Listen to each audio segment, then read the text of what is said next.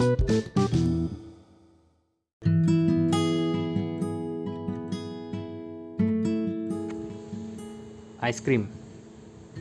सिर्फ़ नाम लेने से ही हमें ठंडी महसूस होती है। फिर वो आइसक्रीम पार्लर हो, या घर में बनाई हुई आइसक्रीम हो, या रास्ते में घूमने वाला आइस फ्रूट वाला हो। बूढ़ा हो या जवान, आइसक्रीम सभी के मन को गलाने की ताकत रखता है।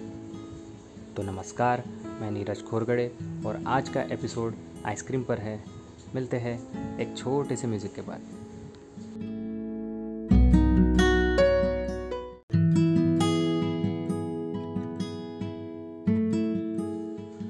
तो आइसक्रीम की कहानी की शुरुआत चाइना से शुरू होती है। चाइनीज़ सम्राट शैंग, जो टैंग सल्तनत के सातवें वंशज थे, वे कुल्फी खाते थे। तो उनकी कुल्फी क्यूमिस से बनती थी। K U M I S kumis. तो क्यूमिस एक एल्कोहलिक बेवरेज है, जो फीमेल घोड़ी के दूध को फर्मेंट करके बनाई जाती है। सेंट्रल एशिया में आज भी इसे लोग पीते हैं। तो सम्राट की कुल्फ़ी क्यूमिस को गाढ़ा करके और उसमें कपूर का फ्लेवर डाल के एक लंबे मेटल ट्यूब में डाला जाता था और उसे बर्फ़ में ठंडा होने दिया जाता था। और जब वो ठंडा हो जाता था तो कुल्फ़ी सम्राट को दी जाती थी। तो भारत में कुल्फ़ी सोलहवीं शताब्दी में आई। कुल्फ़ी का सबसे पहला वर्णन एन. ए. अकबरी में किया गया है। मुगल सम्राट अकबर इनके रोज की प्रशासन की चर्चा उसमें की गई है। तो आज की मॉडर्न आइसक्रीम सोलहवीं शताब्दी के सौ साल के बाद इटली में होती है।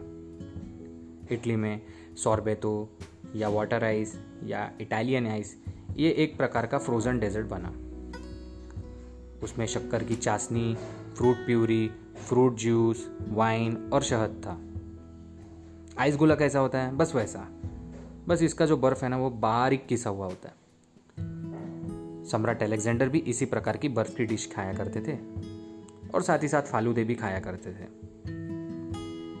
तो सॉर्बेतो की सबसे पहली प्रिंटेड रेसिपी सन सोलह में इटली के शेफ एंटोनियो लैटिनी ने पब्लिश की। उनकी रेसिपी में नींबू, स्ट्रॉबेरी, चॉकलेट और अंडे की जर्दी भी थी। आगे जाके 1742 में फ्रांस के मास्टर शेफ ने अंडे की जर्दी को फेट के क्रीमी आइसक्रीम कैसे बनाया जाए, इसकी रेसिपी पब्लिश की। तो अंडे की जर्दी की वजह से आइसक्रीम क्रीमी और स्मूथ बनी और काफ़ी पैसों की बचत भी हुई। तो आइसक्रीम इंग्लैंड में, फ्रांस में से आई। और सिर्फ़ अमीर लोग ही इसे खाया करते थे। इंग्लिश में प्रिंटेड आइसक्रीम की रेसिपी सबसे पहले सन 1718 में शेफ मैरी अर्ल्स ने की। उनके रेसिपी में अंडे बिल्कुल भी नहीं थे।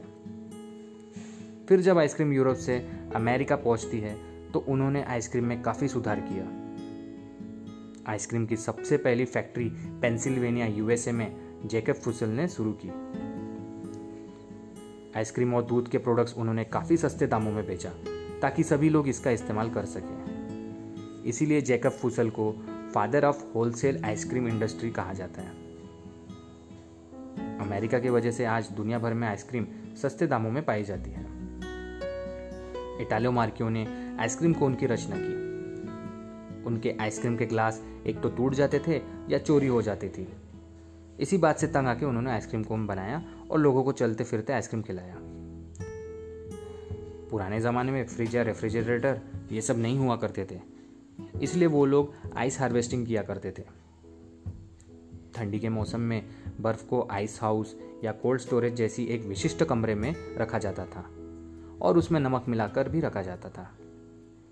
नमक बर्फ़ में मिलाने से बर्फ़ और भी ठंडा हो जाता है। इसका सबसे पहला वर्णन हमारे भारतीय दंतकथा पंचतंत्र में किया गया है।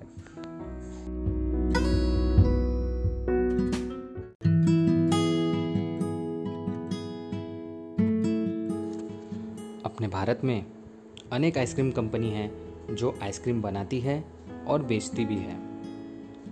लेकिन एक नाम ऐसा है जो अपने आप लोगों की ज़ुबान में आता है, और वो है अमूल। अमूल आज आइसक्रीम का और दूध से बनाए अनेक पदार्थों का नंबर एक की संस्था है।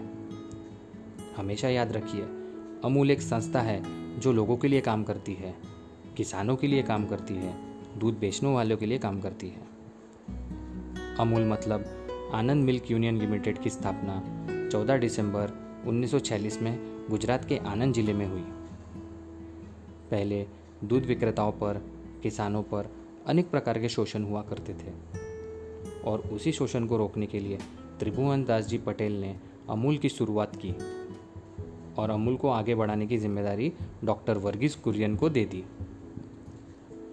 1946 में भारत एक मिल्क डेफिशिएंट स्टेट था और डॉक्टर वर्गीस कुरियन के नेतृत्व में आज भारत दुनिया का सबसे बड़ा दूध का और दूध से बनाए प्रोडक्ट्स का सबसे बड़ा उत्पादक बन गया।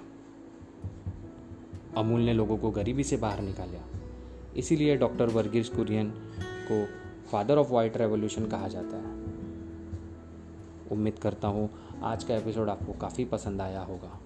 अगर पसंद आया होगा तो प्लीज़ शेयर करें, सब्सक्राइब करें, और हाँ आइसक्रीम ज़रूर खाइएगा। मिलते हैं अगले एपिसोड में। धन्यवाद।